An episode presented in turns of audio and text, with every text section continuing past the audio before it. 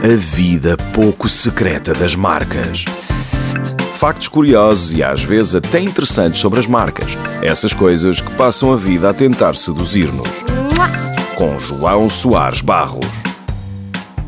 Pequenos cilindros giratórios com riscas em branco e vermelho e também azul sinalizam hoje grande parte dos espaços onde é possível cortar o cabelo e fazer a barba. O uso de símbolos que revelam o que o local oferece tem muitos séculos. São até, em muitos casos, a origem daquilo que hoje chamamos os logótipos. Este não parece fugir à regra. Na Idade Média, os barbeiros não eram apenas os locais para cortar o cabelo e fazer a barba.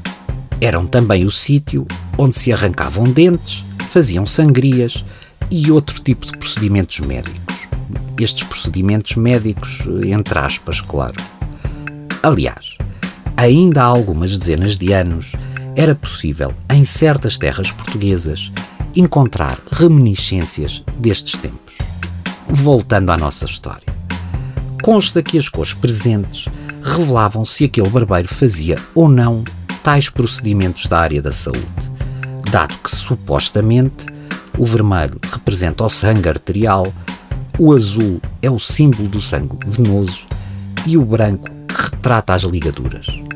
Há até quem vá mais longe e diga que a origem virá mesmo do facto dos barbeiros, dessa altura, colocarem as ligaduras penduradas como forma de publicidade, inclusive as já usadas. Com o vento, estas ligaduras ensanguentadas retorciam-se e formavam o padrão que hoje encontramos em tantas barbearias. O que convenhamos, tendo alguma lógica, não deixa de ser um bocado assustador, mas é ao mesmo tempo engraçado, dado que os locais que hoje utilizam este sinal são aqueles que tentam mostrar que estão in. A vida pouco secreta das marcas. Na radar.